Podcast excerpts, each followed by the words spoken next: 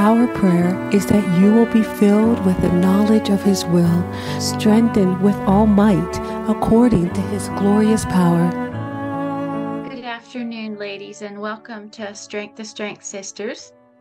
The vision of Strength to Strength Sisters is to encourage women to be catalysts in advancing the kingdom through biblical teaching, testimonies of faithful women, and thought provoking discussions. After this talk today, we will have a question and answer session, and we would love if you would pipe up and join in in that discussion. Have your questions ready for Carol, and um, and be ready for some thought provoking discussion. I am happy to welcome Carol Nisly today to speak for us on cultivating meaningful relationships with our daughters. I have never personally met Carol, but was very inspired by my phone conversation with her. Carol's home is in the corner of southeastern Kansas. She and her husband Stan have um, been married for 28 years, and she has two daughters, Hannah and Catherine. So we are just really looking forward to what you have to share today, Carol. And may God bless you as you speak. So let's have a word of prayer. And then, Carol, you just feel free to go ahead after prayer. And when you're done with your talk, then I'll open the question and answer session. Let's pray. Thank you. Lord, again, we lift our voices to you and are asking for a blessing on Carol. We're asking for the soil of our hearts to be soft and cultivated, whether we're daughters or mothers, we're both. Mm-hmm. Lord, I pray that you would bless us. May your kingdom grow through your women today, Lord, and may, may new seeds of faith new seeds of of ideas and and then action off the end of our hands, Lord. So we're asking for your Holy Spirit on Carol today. In Jesus' name, amen. Amen. Thank you, Doreen. I have been anticipating this time and also uncertain about all that should be said and what should be left out. I would enjoy meeting all of you and hearing your stories of God's faithfulness in your home, your personal lives. I would welcome balancing comments and um, correction of things that I say. My intent is to encourage you by the examples I give, not to look put together. Um, I don't know if you read the the blurb that I had put out there. I won't be able to cover all the points equally, but things that I want to address today are some healthy relational patterns and anchors for our souls in stormy seasons. I have four main points uh, that I tried to develop. Mothers are daughters, mothers are moms, mothers shape family culture, and Mothers Grow Women. So, to begin, it's a little more theoretical, but I think foundational to cultivating any meaningful relationship is understanding the fatherhood of God. And after I speak about that, I would like to um, also remember that we are shaped by the families into which God has put us. So, first of all, my identity really rests with what God says, with who He is. When I was a child, especially in speaking with my parents' friends, I would address myself or introduce myself as Christy's Carol. My father's name was Christy. And then when I married at 30, I became Stan's Carol. But underneath and all around this is the understanding that I am God's Carol.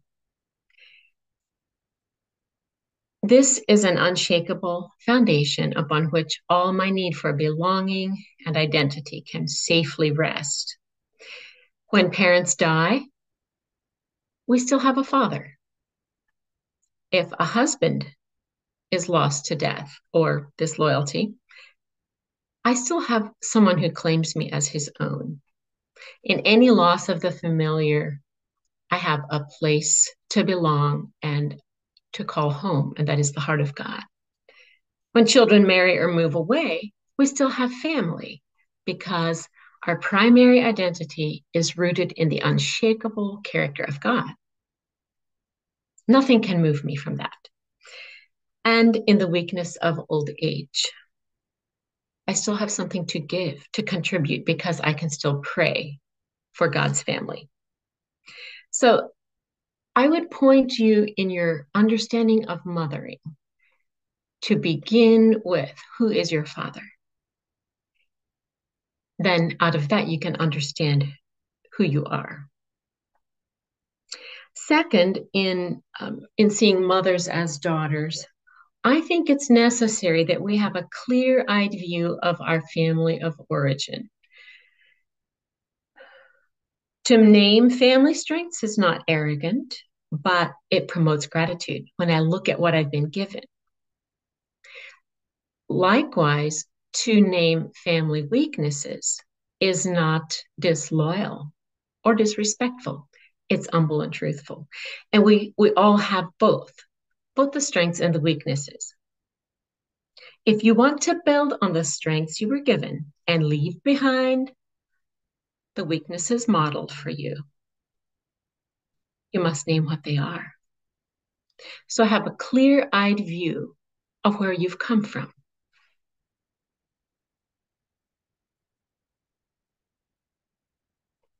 These questions might help you to kind of um, direct your thinking to as you look at your family of origin. What have you been taught to prize? to fear, and to love. In the last several years, a dear friend of mine who has a wonderful relationship with her mother from a healthy family, um, just a good childhood all around. Her perspective as an adult and as a grandmother now, she said, I dearly love my mother, but she would often say, What will people think? That's what I mean. This adult mother this adult woman is looking back and saying, This was part of the weakness that I was given. I want to choose something different. It's not disrespectful, it's just honest. So, to reiterate, we're daughters. We are first God's daughters. Let's operate out of that identity. Second, we grew up in imperfect families. Let's name the strengths and weaknesses and seek to love the right things in the right order.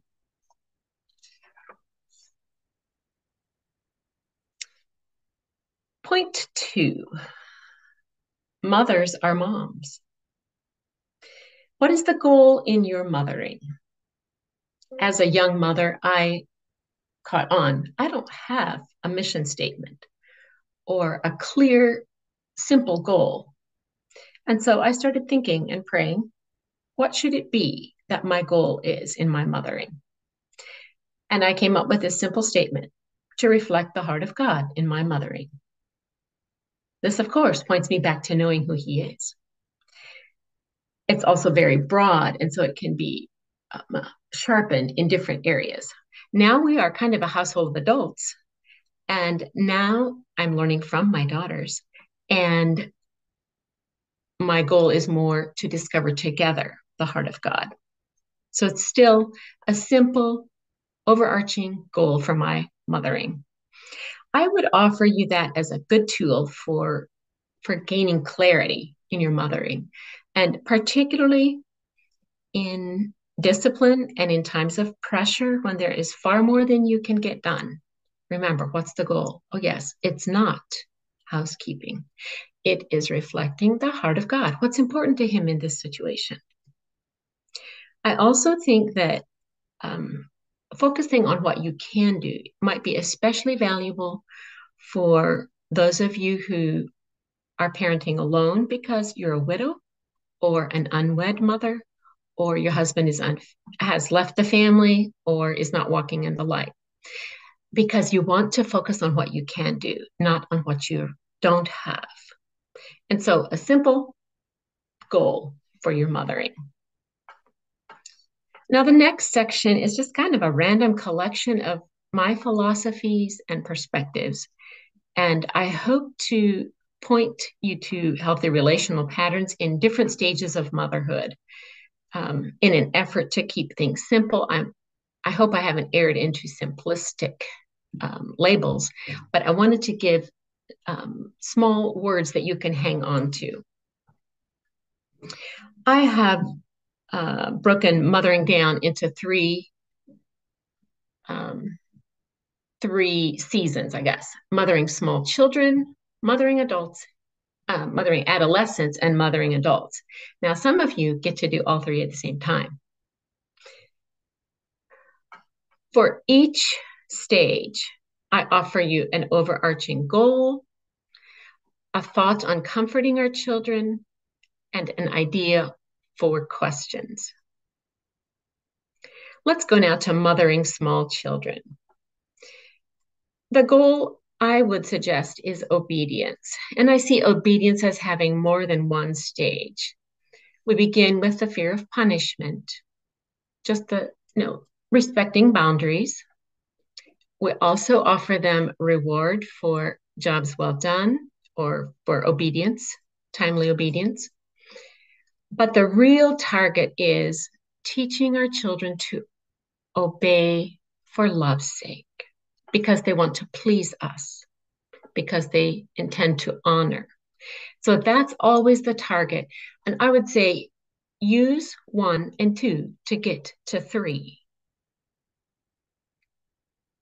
If they don't have the desire to please you, you have to step back to rewarding and punishing. But with time, and this will not be so much in the small children stage as later in adolescence and adulthood, you'll see the deep joy of obedience for love's sake, where they want to do what you want them to do. Mom, what shall I do next? That is, that's a really fun thing when they get there. So the goal, obedience. In comforting your children, your small children, please be gentle. My mother would say to me when I had a small scrape, Oh, that will heal before the cat lays an egg. She said it in Dutch, but by this she acknowledged my pain, but she also said, Get over it, it will pass. I think that's a good balance to strike, but be gentle when they need to be comforted. And question and answer is quite easy with small children. You do get tired of offering answers, but it's easy. They ask questions, you give answers. It's not complex. Mothering adolescents can be more challenging. I would say here the goal is guidance.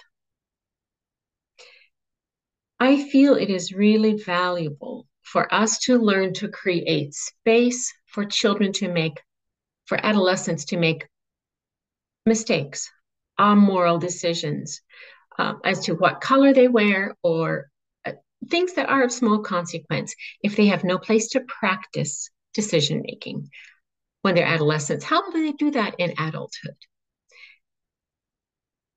This is hard work to step back, hold still, and be quiet while you walk, watch them make a mistake. But think of how much easier it is when they are adolescent than when they are adults making um, life and death or decisions of significant moral consequence. My mother would say, let your conscience be your guide. And I didn't like that because it meant I had to think, I had to weigh what I was going to do. But I think that's wise to, at certain points, give them that space. I would say, too, be alert to your fear of their failure if the reason for our mothering is to look good, we are going to generate a lot of reaction and resistance, and really, we won't succeed.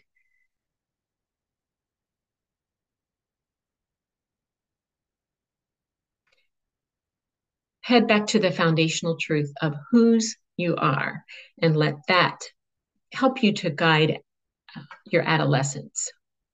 On comforting adolescent children, I would say be present. Be a sane and sensible presence in their storms. I remember the touchy, prickly feelings of teen years. And I think it's really valuable to um, to still offer ourselves in genuine friendship to our children, even when they're prickly and sassy. I like the, the image of the Pacific West Coast where there are large um, cliff outcroppings or just big stones and you the breakers rush in and throw themselves with all their spray and thunder and the rock is unmoved it's true that rock wears down with the abrasion of the water over the passage of centuries but that image for me portrays the wisdom of being unmoved when your children are having a storm it's not that you're unfeeling but you are not shaken because you know who your father is and you know what success really is. And that is, I choose my response. So be a sane and sensible presence in their storms. Questions and answers for adolescents. They are forming their sense of self and they challenge your answers. I would say, learn to ask them questions. That helps them guide, uh, it helps you to guide them to thinking on their own, which is what you want them to do in adulthood. So learn to ask them questions. Now, on to mothering adults. I think the goal here is fellowship. We can only invite our children to fellowship around the goodness of God and walking in the light together. This is not something we demand, but this, this we invite. And the farther that our children are from walking in the light, the greater the tension we feel. But I still think we want to invite our children, not just to us, but to meet around the goodness of God. Respect your adult children's decisions. What I have tried to do in marriage, and I think did better there than with our daughters, is to express my concern clearly without a truckload of emotion, which can actually be a form of force. Say it once and then pray and pray and pray. And hold your mouth while God works. I think when we pray, God works.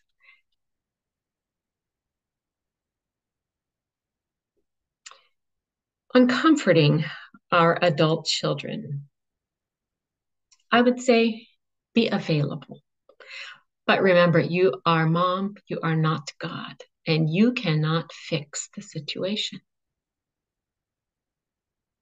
point them and their need and their questioning to God beyond you. Certainly be available, but point them to God. And for those of us given to anxiety, I ask, how will our children learn to hear the voice of God if we are always advising and directing and comforting and correcting? let there be silence and space in which they practice hearing God. I think that is where the true comfort is going to be. So let's help them get to that rather than assuming that we must comfort them. Questions and, and answers in adulthood. Secondhand answers are rarely tasty. Therefore, let us learn to listen.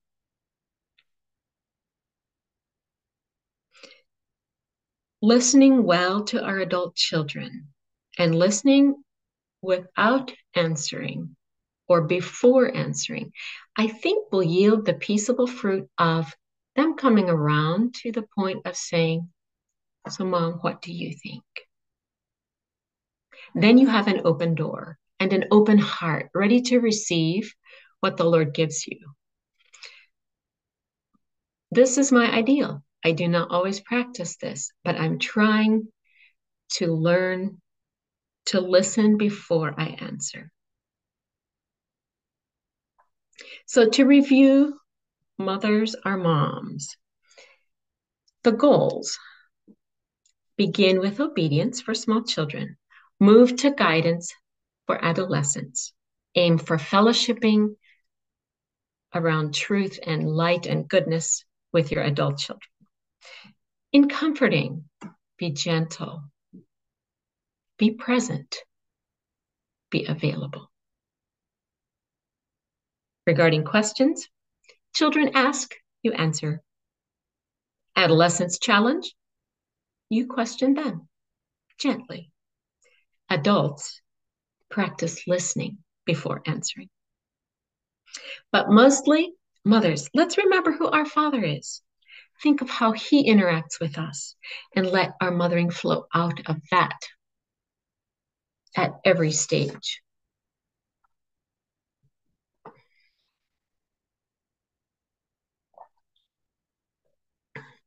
So, mothers are daughters, mothers are moms.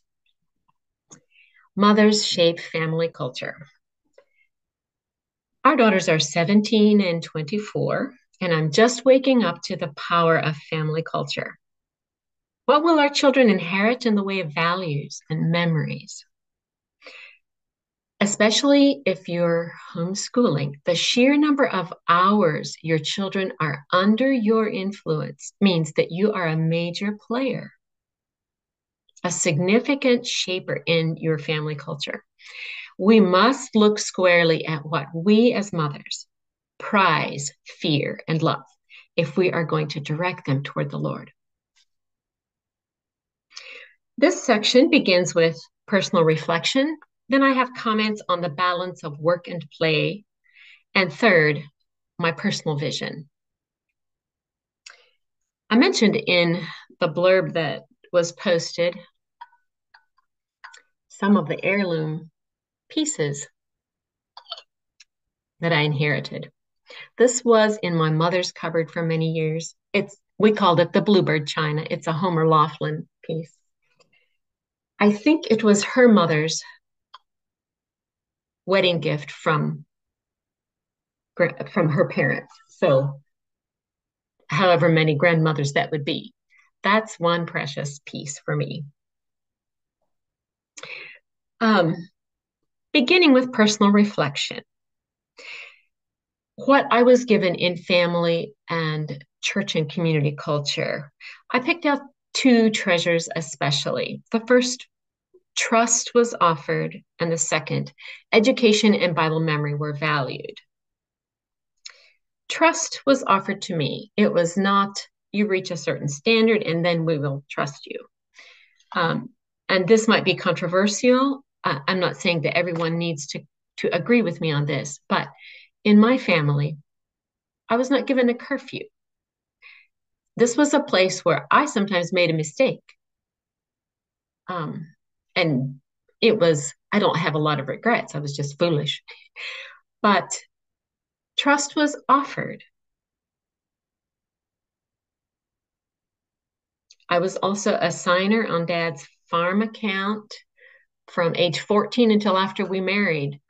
Um, he just trusted me with his money, with his farm equipment, with his things.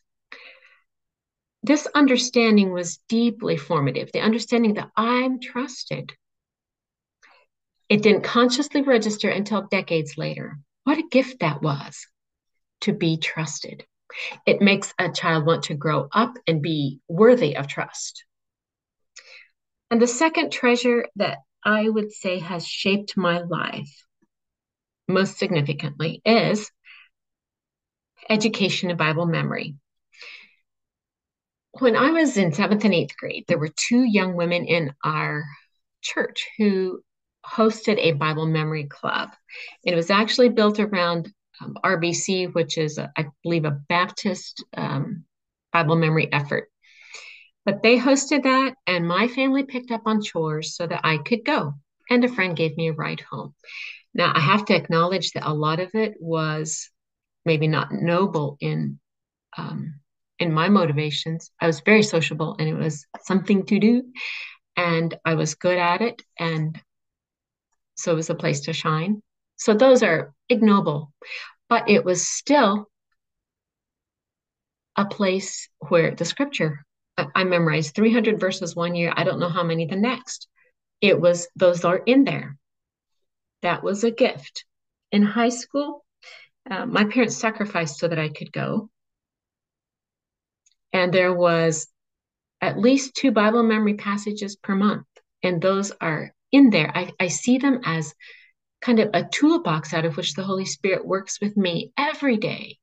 And when I'm in church, I know what's in James 2 because I've memorized that. It's far more difficult now, but those gifts of Bible memory and the education, I mean, even things like the presentation skills for now, um, composition and understanding to you how to use words well. These are gifts that I I can now employ for the kingdom. And so through them, I have been equipped for service as a believer, and I am grateful and humble. So, those are the treasures that I was given.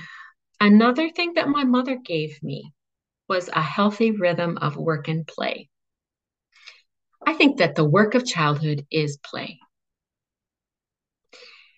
When we were, oh, I don't know, I think I started doing evening milking chores by age seven, maybe. Um, so there was a clear sense of things are expected of you. But in the summer, in the non-school months, um, in our in the forenoons, we worked outside and worked together. And then in the afternoons, we regularly had several hours of discretionary time. I would often read or sleep. And then in the evening, in the winter, there might be family games, I remember dad playing softball in the summertime with us. It wasn't often, but there were those rhythms of understanding that we work together. And then you also have time that you can um, play, be, um, have leisure to develop what you want to. Now, how I've taught, how I have benefited from that in our home is gardening is not my daughter's uh, love. And I find it hard to find an ending place but when I instituted garden hour, they understood, oh, it's just one hour and then we are done. There is actually an end in sight, and they worked more cheerfully. It also helped me to respect boundaries set by saying, we have this hour, let's do what we can, and then we're done. So I offer you that as something that I think is healthy to give children both leisure and work. In my observation, too much free time makes a child whiny and unhappy and sour. And I would tell when the when the girls got cranky, I'd say, "Oh, I see that you need some work to help you be sweet." Now that tone might work better for a five-year-old than a 12-year-old, but still the framework of understanding that work appropriately sized to the child is of benefit to them and it sweetens free time. Because if you have all the free time in the world, it's no treat. On the other hand, I overheard this from a teen who works at home. The only way to get time off working is to be sick. I was saddened by that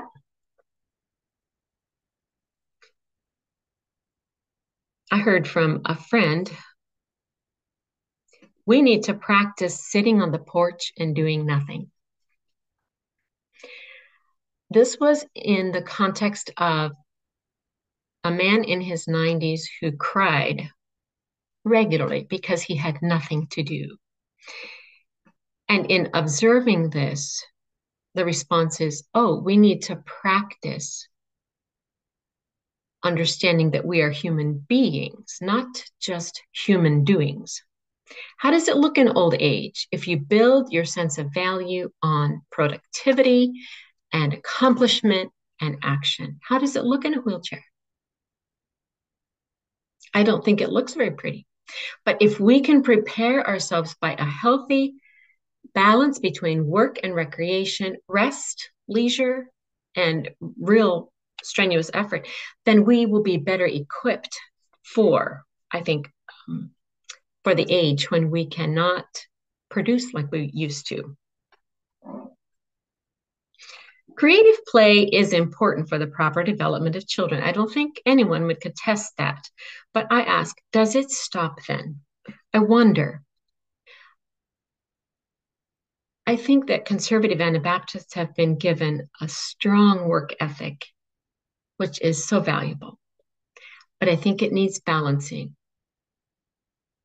with proper rest and the ability to be. We are human beings, not human doings. Now, still thinking about shaping family culture, the, this is my personal vision, the treasures that I hope my daughters inherit.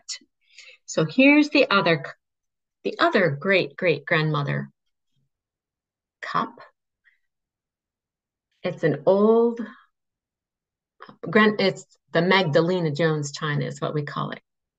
So two daughters and two different sets of old used china. But the treasures that I hope our daughters inherit are among them these three concepts people before projects. Prayer is the first response, and home is not just for us. People before projects. I woke up to this um, as my lack of balance when I found I would rather be sewing dolly clothes for my daughter Hannah than playing dolly with her. I got tired of being told, now you say this, and then I will do that. And then you say this, and yeah, I just, I wanted to do it my way. And I understood I was choosing productivity over relationship. And it didn't, that wasn't the last time that that was the way I operated. But uh, my goal is not to pit these two against each other, not either I get my work done or I take time for relationships. But how can we bring the two together? How can we have our children join us in our working? And we join them in our working, in their working. And I said, work for children is play. Do you join your children on the floor, playing with them, entering into their world? Down on the floor, you become their size instead of the tall one dictating how things will be. I think that that is something valuable to consider.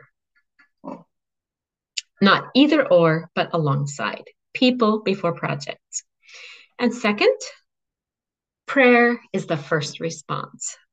I was really grateful when the Lord gave me the idea of beginning our school day with what we call girls' prayer time, morning prayer.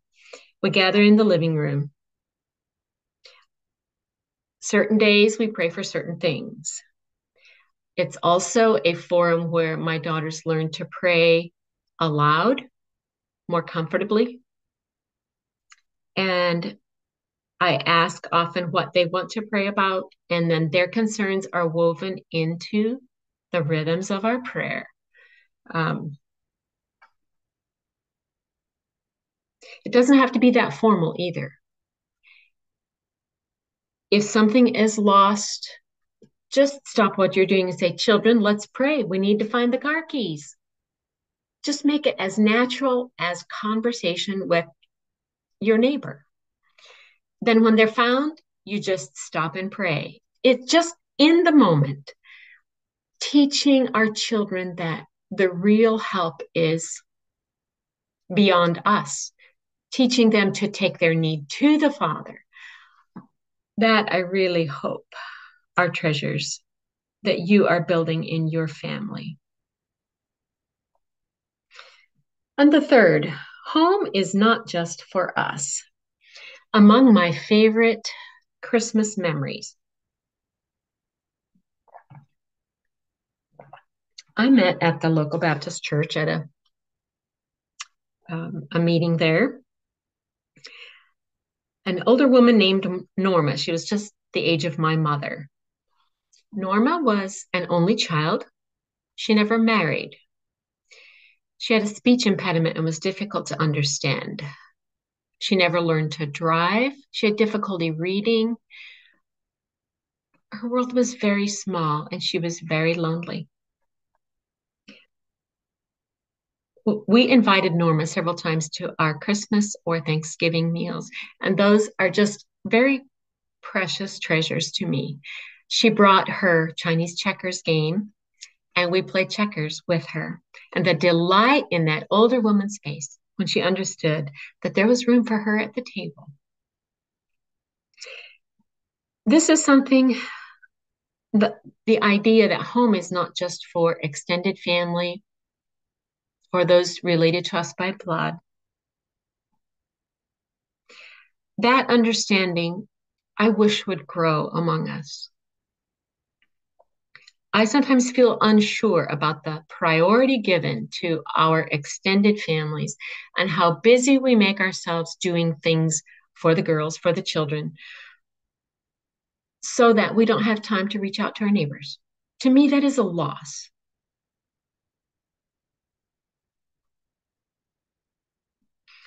I offer you here an excerpt from a young woman's journal. She sent this to me. It was written after she watched a young family in a spontaneous game of tag. She captured well the vision I wish to convey to you for our homes to be open.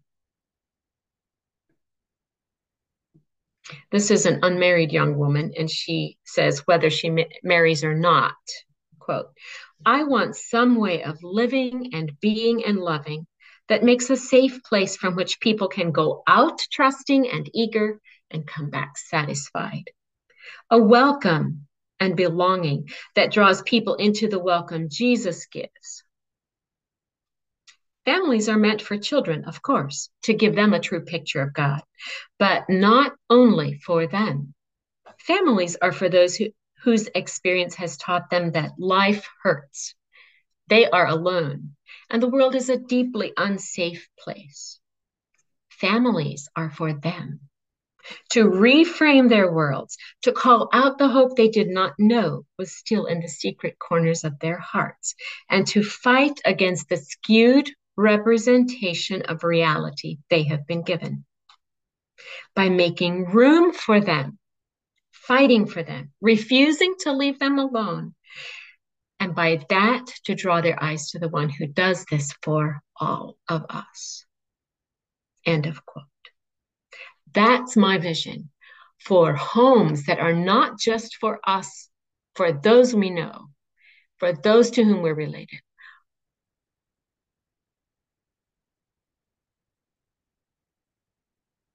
Is your home open?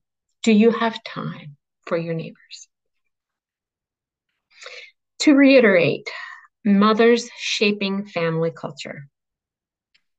I was offered trust. Education and Bible memory helped equip me as a believer. Let's be thoughtful in our balancing of work and play. What heirlooms are you choosing for your family to inherit?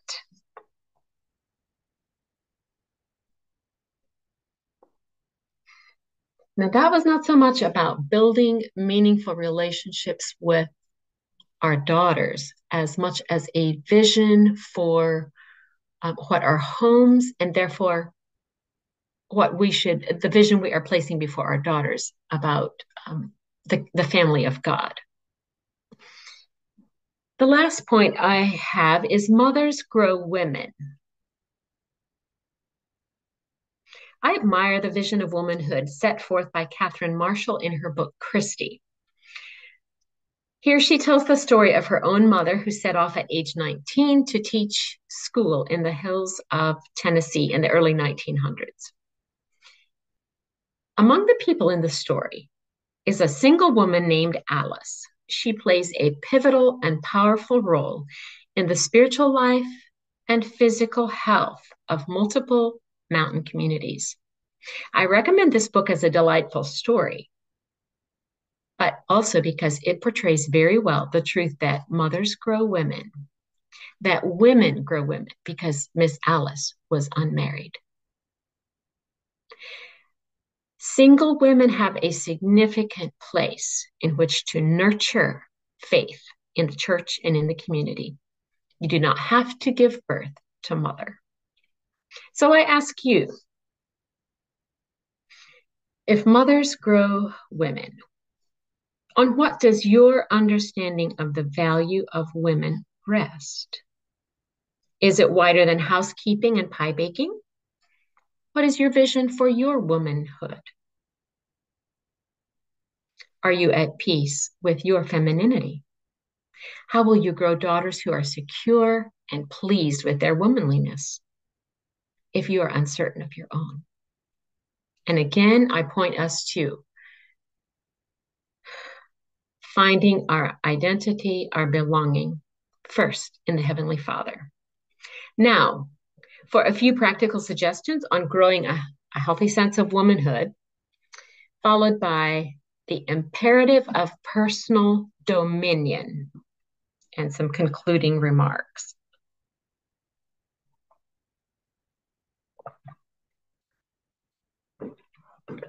It was suggested that I give tips on how to help our daughters navigate their emotions.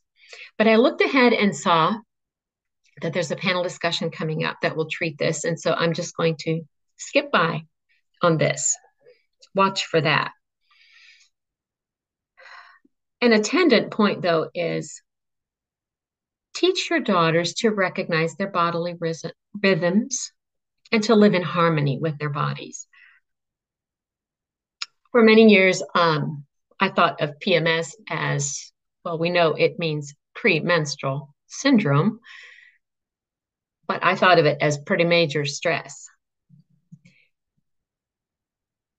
I've since concluded that a, a better way to think about it would be perspective may shift.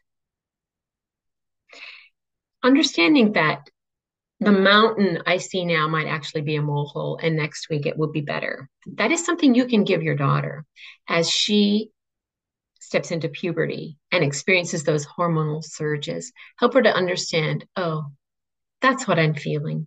This is not truly how things are. I think this is self-respectful because they they understand that there is a reason for the way they're responding and they can choose to to respond differently also. I wish I would have developed more um, how to have conversations on sexuality. This is something I re- desperately wanted to do well. I lament the silence in our communities. We don't know how to talk about this. And so we don't. And now that's probably too sweeping a statement, but there is um, uncertainty of how to how to point to the goodness and glory that was intended. I would say, mother, be the first to inform your daughters, or lose the opportunity to set the stage for wonder and awe.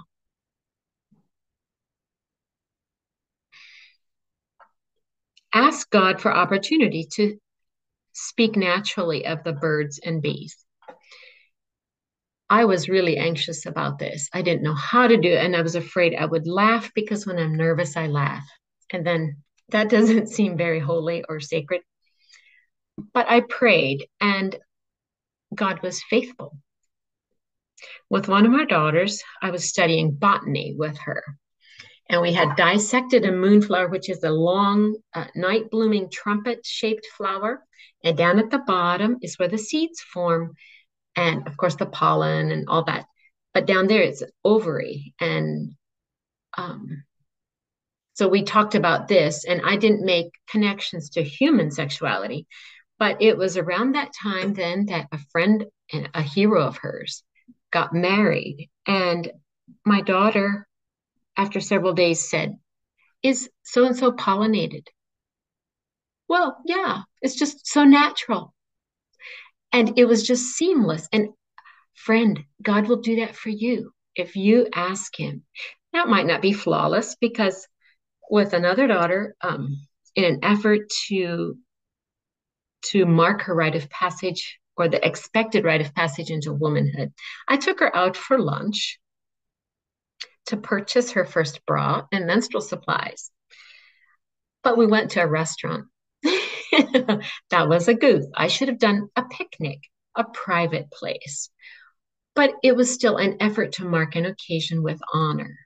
And I think God honored that. But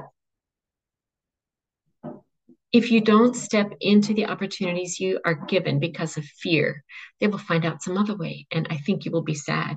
So ask God for information that is appropriate to the stage your child is at because a six year old doesn't need to know everything. Um, the barnyard and the chicken yard are very natural places. I, mean, I just, I know, I remember we were standing at the backyard fence watching the neighbors' cattle and I said, Oh, it's just a tube that comes out and plants seeds. That was all that was needed.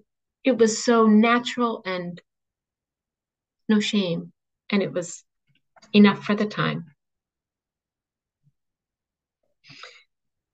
Please do communicate honor for our bodies and be as natural as you can because God delights in this part of us I think it was after the creation of man and woman that God said, Behold, it is very good.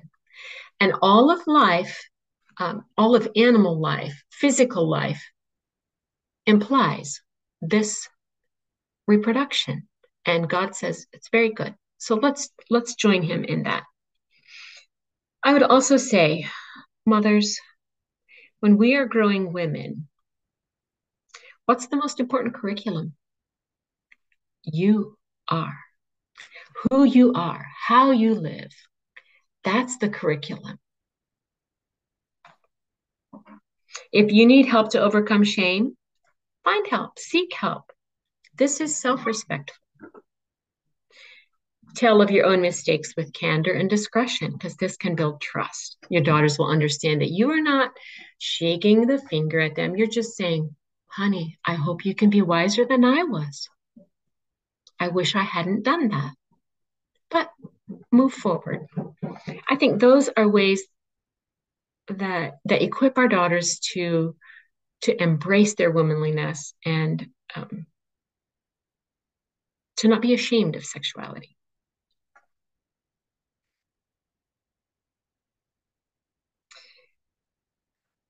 Something that is a tremendous joy to me is now to watch my daughters grow in Christ.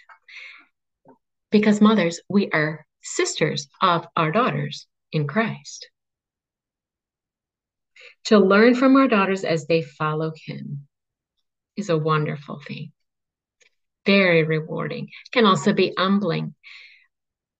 I appreciate so much when my daughters hold up a mirror with their words to help me see myself through their eyes comments like, Well, mom, you always say that.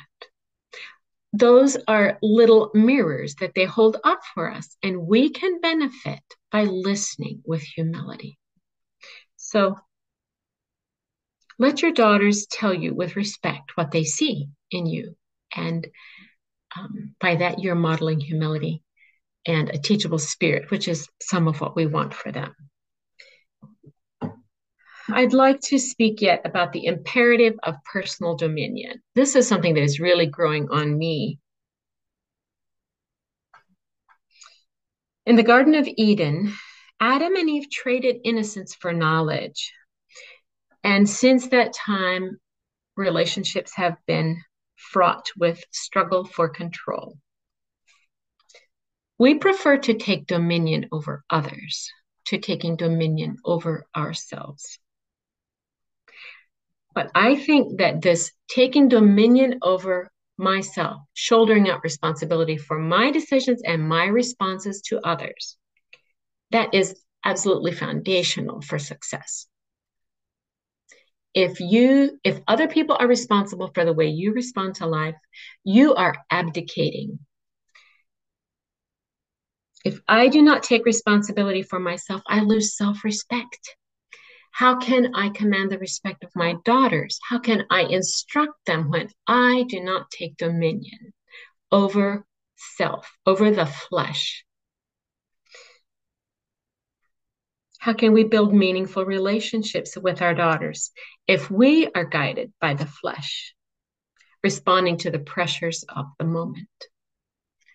This has been a place of repentance for me. And I keep thinking, maybe the best treasure I can give my daughters is modeling repentance, how to repent well, because that is all our lives long. It is something to be grateful for when we understand that we have failed and we can repent and change.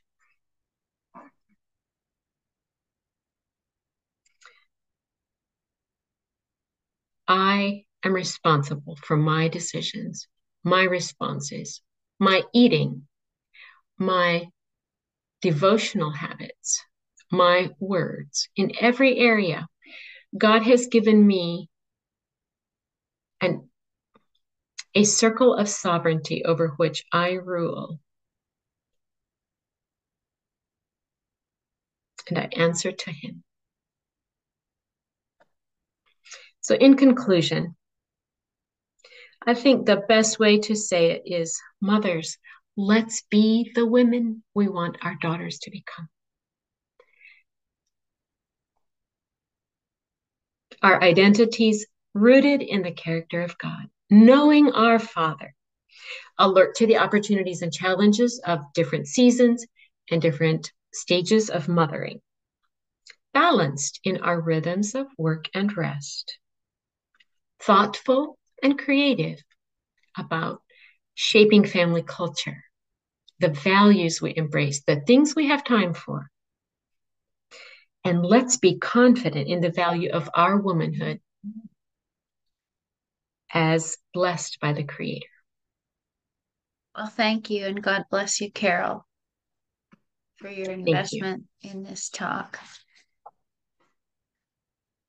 Well, I'm not sure what to say. You have touched on some on some very tender spots in my heart and places that God has been working in my life and is wanting to work. I'm just going to read over a couple of your points here and then I want to open it up to you ladies to hear what you want to share too. And Carol will be ready to to respond to your questions.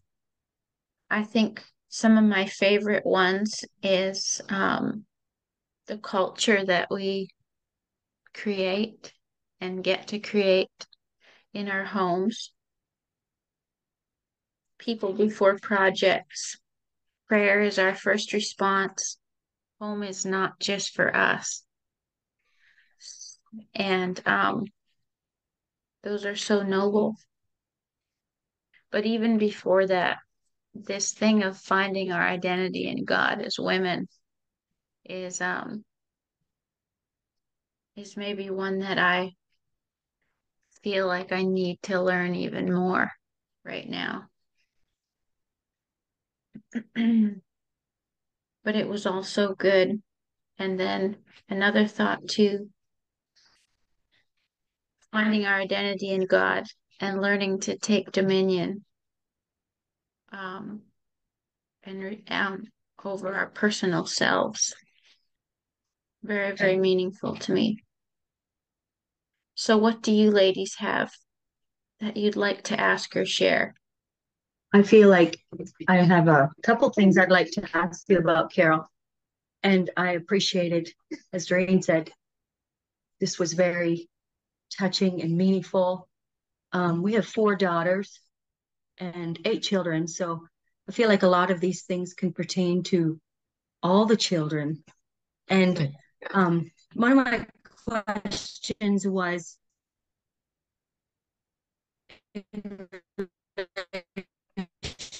your Bible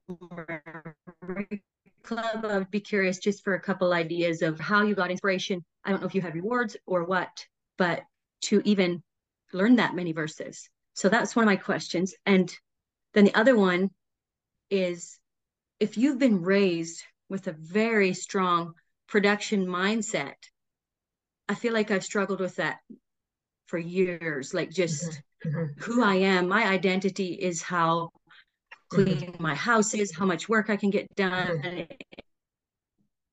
Mm-hmm. And that was always, it was just so much a, a part of how I was raised. Like it was, it wasn't really who I was. It was what I could do. Like, mm-hmm. you know, I could clean the house well, I could cook, I could do all these things. And there was a lot of approval for those things. And I'm grateful that I learned to do those things. I'm so grateful that my parents taught me that. But I feel I feel like it's a negative because I'm so performance oriented that I just it's really hard to just put people before projects like struggle with it and yeah. So i just was curious if you'd have anything to say about that as an adult almost 40 who's still struggling with those things. I didn't get all of your question about bible memory but i assumed you asked what bible um, what structure or format helped? Is that is that what you meant? Yeah that's what i meant just um um you know how to what kind of what was inspiring or how did you challenge each other was that? Well i'm also very indebted to my sisters um, the sister older than I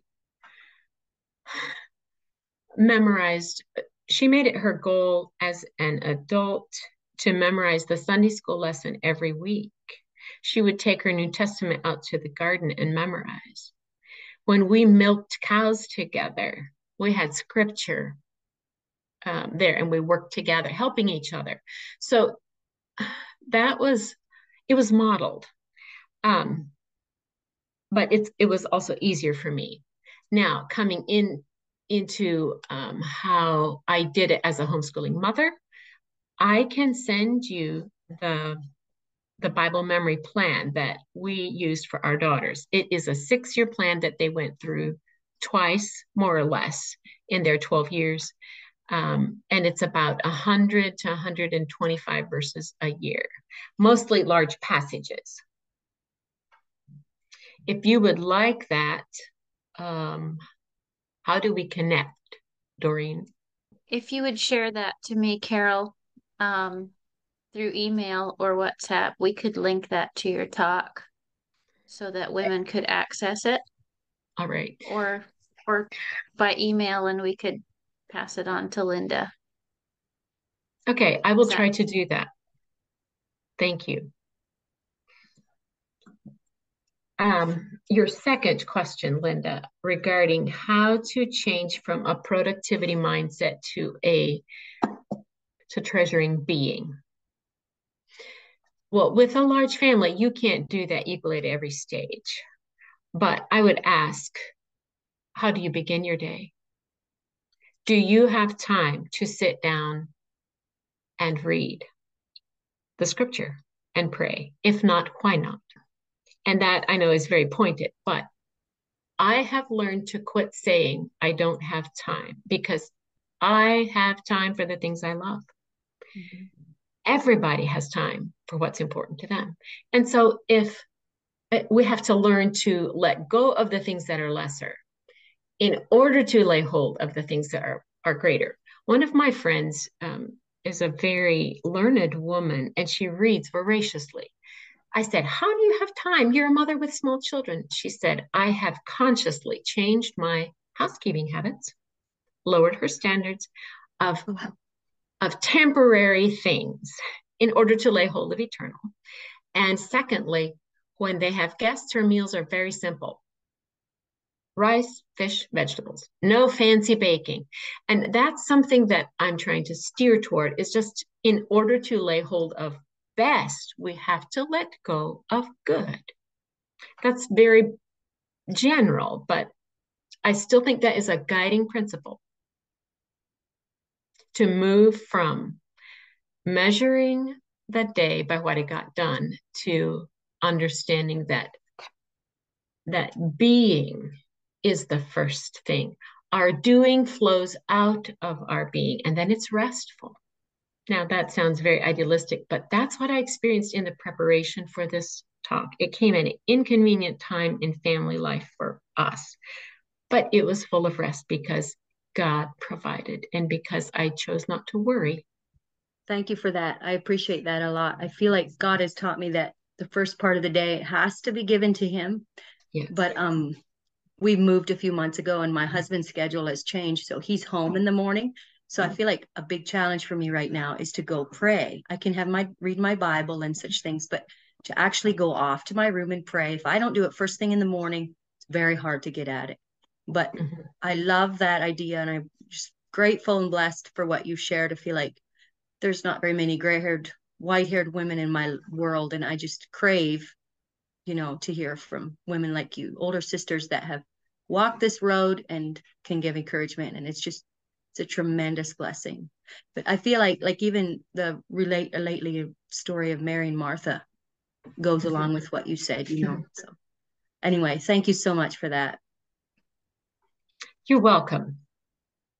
I felt a little um, sheepish about speaking about relating to our daughters because I only have two. I do not know what it costs a woman to have a large family.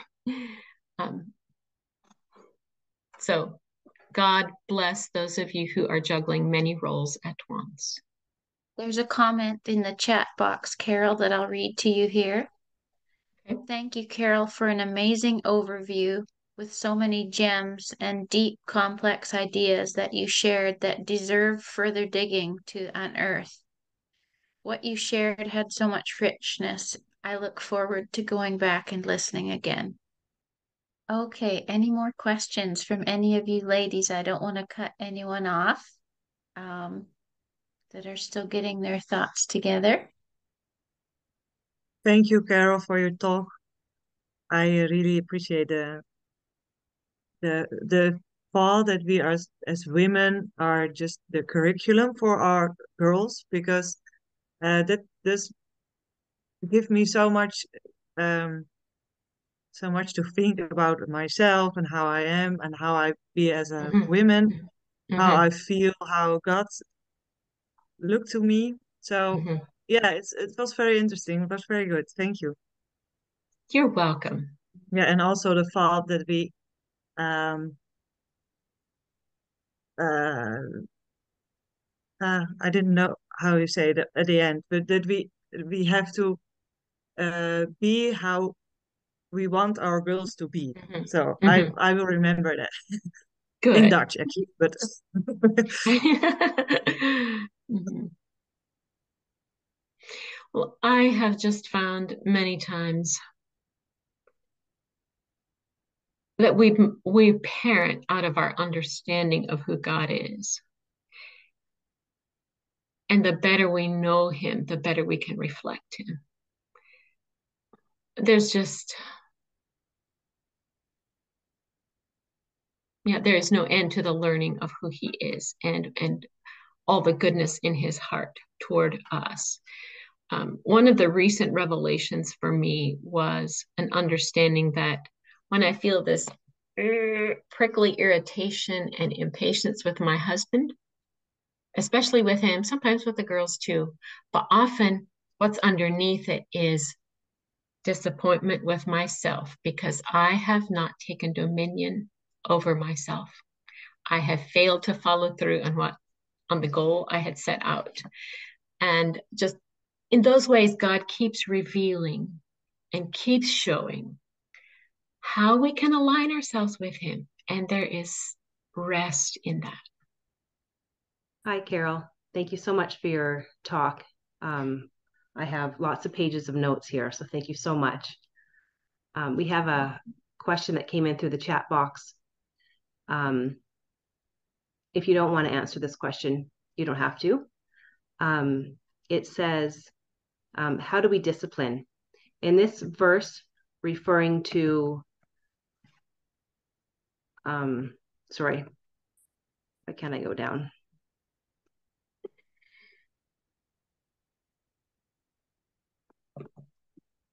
Sorry about that. Um, let me ask you a question that just came in the chat box. It says, How do we discipline? In this verse, referring to physical discipline, or he who spares his, his rod hates his son, but he who loves him disciplines him promptly, from Proverbs 13 24. In our home, we reserved corporal punishment or spanking for serious infractions. Um, it's been quite a while, but I think it was reserved for lying, deliberate obedience, well, deliberate disobedience, like defiance, um, and maybe um, violence toward others. That's what I remember. My husband is very gentle by nature. I feel like his mother conquered by love. She did not need to use the stick much. And so that was the framework that we disciplined with was beginning with reserving spanking for major infractions. I was tempted to use it in potty training, but he said no, he doesn't think that's wise. So we used other other methods there. So that's one principle that I would see as factoring in. And another,